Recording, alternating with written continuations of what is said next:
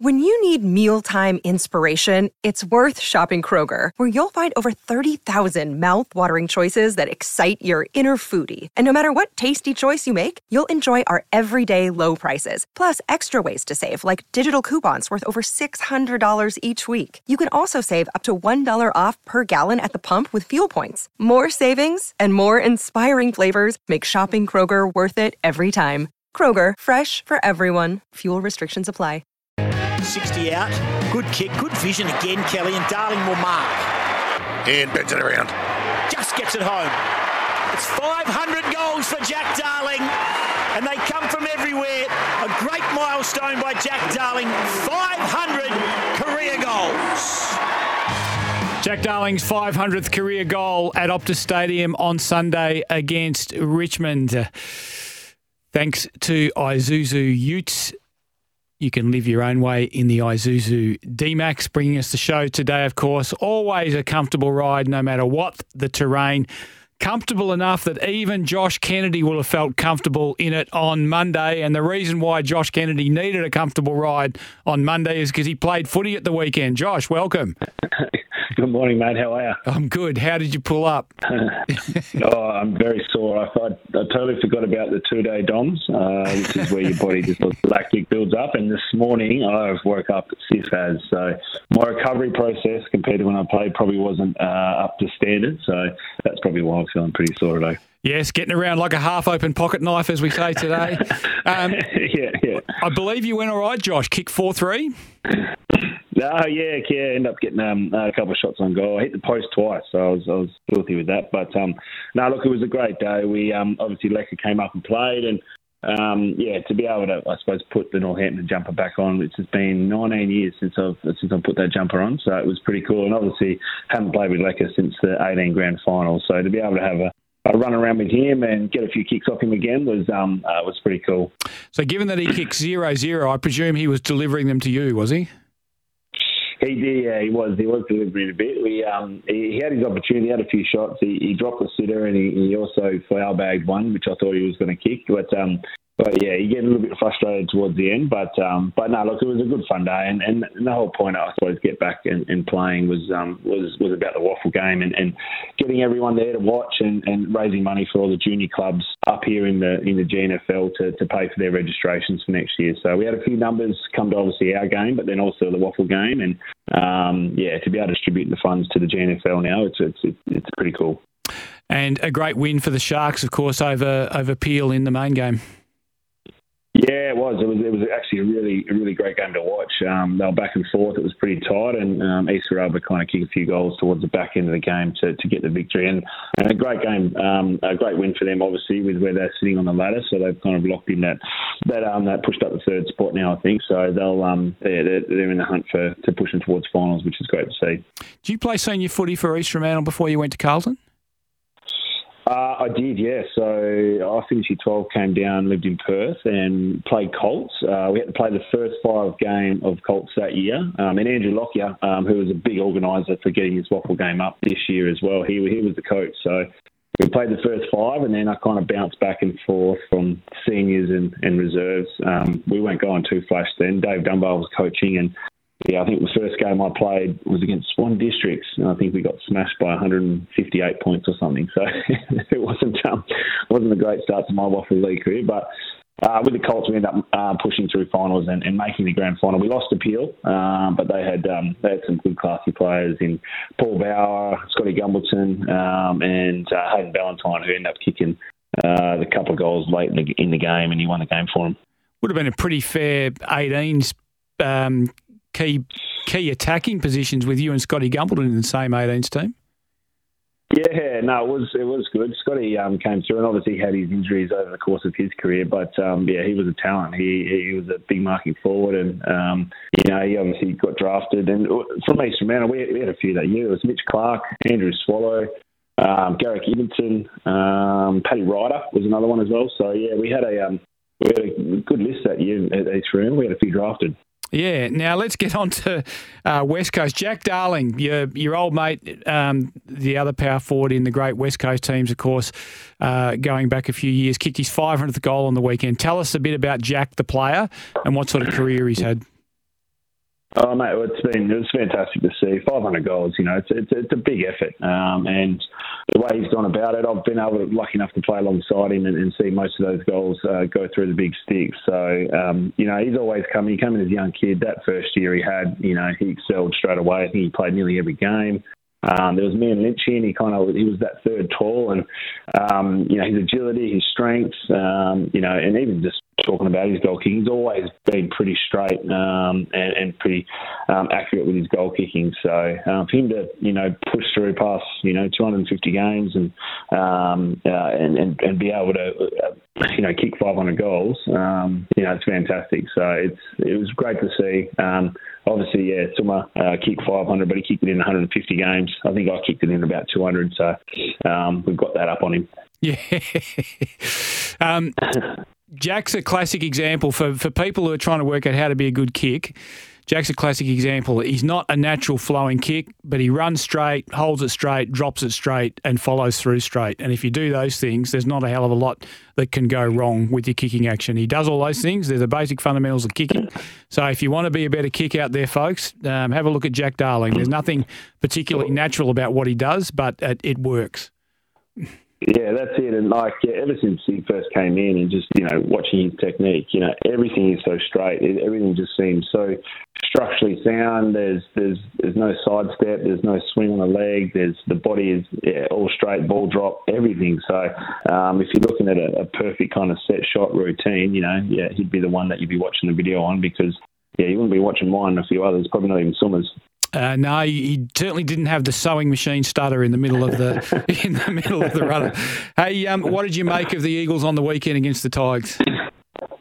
Oh, look, yeah, it was it was obviously positive. You know, you want to be winning games, and um, that's been quite difficult for West Coast this year. But um, but the competitiveness, the effort, um, you know, winning contested ball, sorry, winning, sorry, winning clearances. Um, that's last bit of the, I suppose, uh, before half time, that, that start of the third where they kicked about five goals in a row.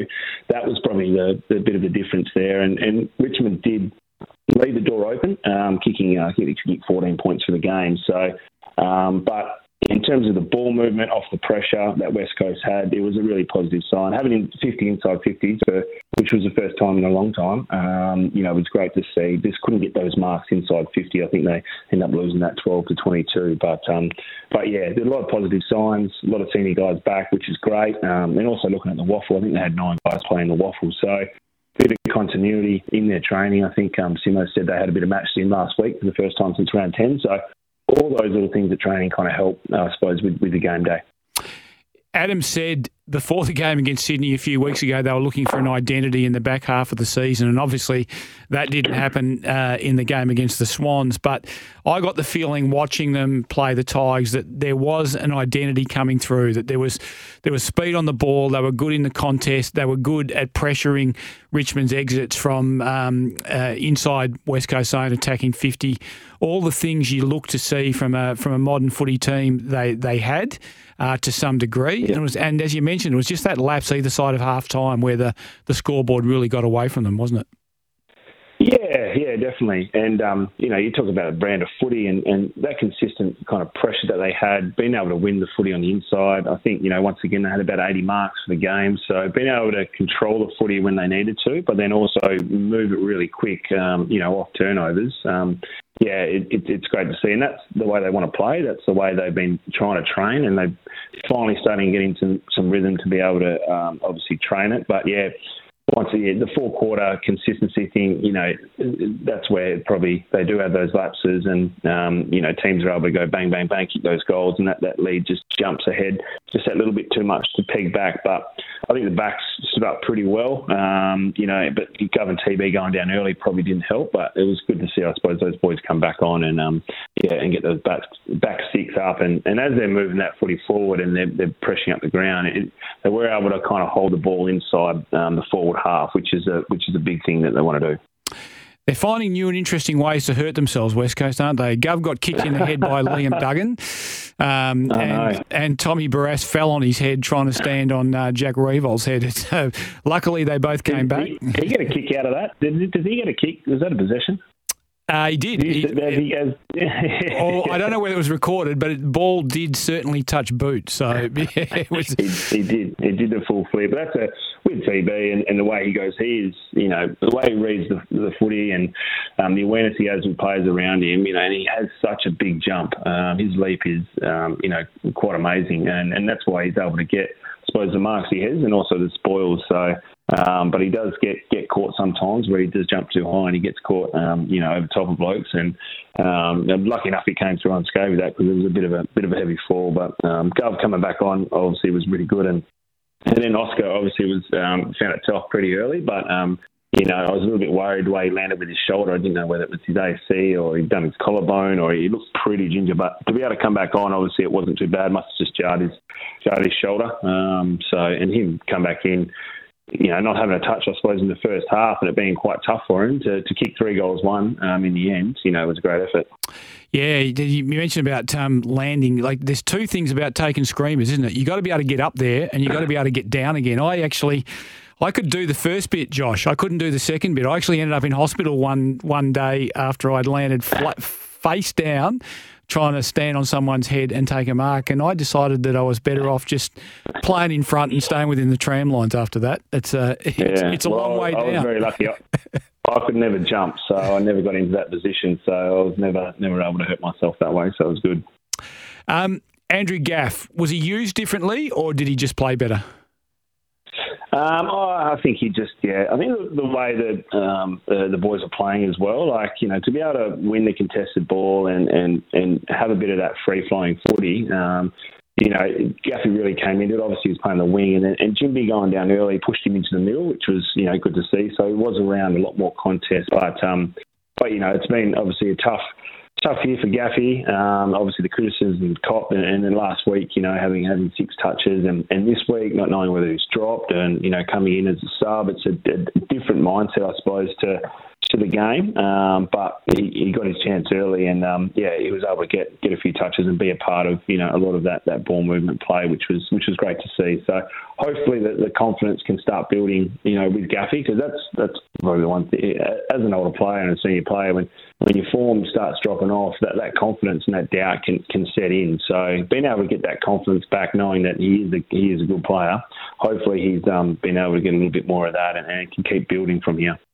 Yeah, I reckon footy managers also have, when they sit at their desk and they assess players, they have the player contract right next to the birth certificate as well. So when you get to 31 and you're not going too flash, you start to you start to get a bit worried. Yep. Hey, um, I, I saw Peter Sumich's player ratings in the West Australian, and he was um, not yeah. as buoyant on this guy as I was. But I thought this guy that I'm about to mention had one of his better games for West Coast. I, I thought Sam Petrevski-Seton was actually pretty good.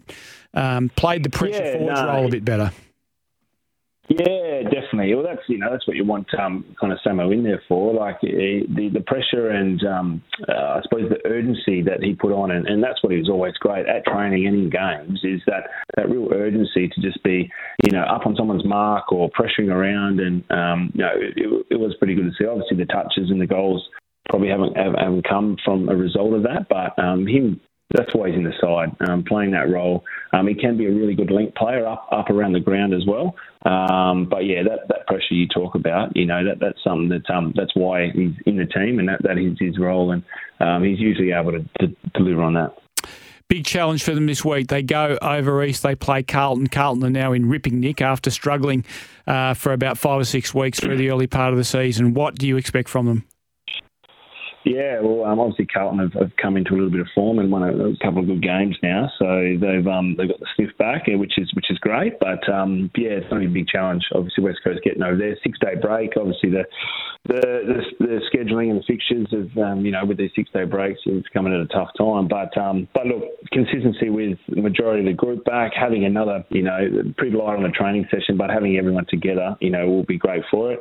Um, and getting over there, I think Harry McKay is is out, um, which is which is positive for our back. So they'll only be dealing with Curnow and a couple of others. So, um, but just got to bring that effort, got to bring that consistency. They keep winning that contested ball, and, and even the clearances just to get it forward.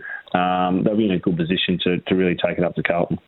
JK, I asked this question yesterday and got a good response to it from the listeners. I'll I'll put it to you without notice today. If if you could get in Adam Simpson's ear and ask him to make one move between now and the end of the season, try someone in a different role, find something out about one of the players, what would it be as far as you're concerned? Oh, you put me on the spot here. I have, sorry. Um, yeah, you put me on the spot. Um, oh, look, I'd, I'd like to see kind of Cripper up and around um, the midfield a bit more. I know he plays half forward, but um, you know, someone like him around in centre bounces, and it's probably a bit of a craft thing. So I don't think they'll ever do it. But his ability and his work rate to one do it from half forward, but also you know if he was in the midfield and being able to be around the footy and kind of have that kind of free reign to run up and back and, and collect it. I don't know. I've always I've always um, been a fan of trying to put him in the midfield. It's never really happened, but um, if you want to go kind of out wide with something, I'd, I'd, I'd put Cripps in the midfield and, and, give him a crack in there. That's a good call. It's a good shout. He's a monster runner and he's a very direct player as well, isn't he? Like, there's, yeah. there's no bells and whistles to what he does. He gets it and uses it. I, I like that. I think that's a good shout. Yeah, well, he's always, it's really the, the half forward run. He's always up and around the ground, and the defense, you know, kind of structure he sets up to the offense. But, you know, having, it's a different, when you're in the midfield, you know what I mean? You, you can kind of get around to a lot more contests and don't feel like you have to kind of sit in certain parts of the ground. So he's got the run, um, he's got the contested ability to be, be around it. And, um, like I said, pretty direct with the way he runs. So um, we're pretty good up run around, especially with that transition off half backs. Mate, before I let you go, what will the rehab be today? Will there be eyes bars? Will will there be um, massage, or will you just lay around and, and watch TV? Well, I did a bit of uh, laying around yesterday, and it, it is quite difficult when you don't have physio and massage and ice bins and pools on, on tap. But um, I'll probably be getting down the ocean. I'll take the dog for a walk to, this morning after this and go jump in the ocean and, and try and uh, feel a bit, a bit better tomorrow. Josh Kennedy, thanks for joining us on the show, mate. Uh, take it easy, rest those weary and sore bones, and we will uh, look forward to talking to you again next Tuesday. Sounds good. Cheers, mate. Josh Kennedy, we're coming to you live from the Toolkit Depot studio out here at Optus Stadium. Don't forget to shop winter at TKD. If you have any thoughts about anything on the show today, give us you those thoughts. Give us those thoughts on the Tempur at Bedshed text line on 0487 736 736, or you can call us on the open line 13 12 55. After the break, we're going to come back. We're hoping to talk to Scott Gullan, the Herald Sun's athletics writer, about the cancellation of the 2026 Commonwealth Games, which were scheduled to be in Melbourne. This is Mornings with Mark Duffield on SENWA, thanks to Isuzu Utes, and you can live your own way in the Isuzu D-Max.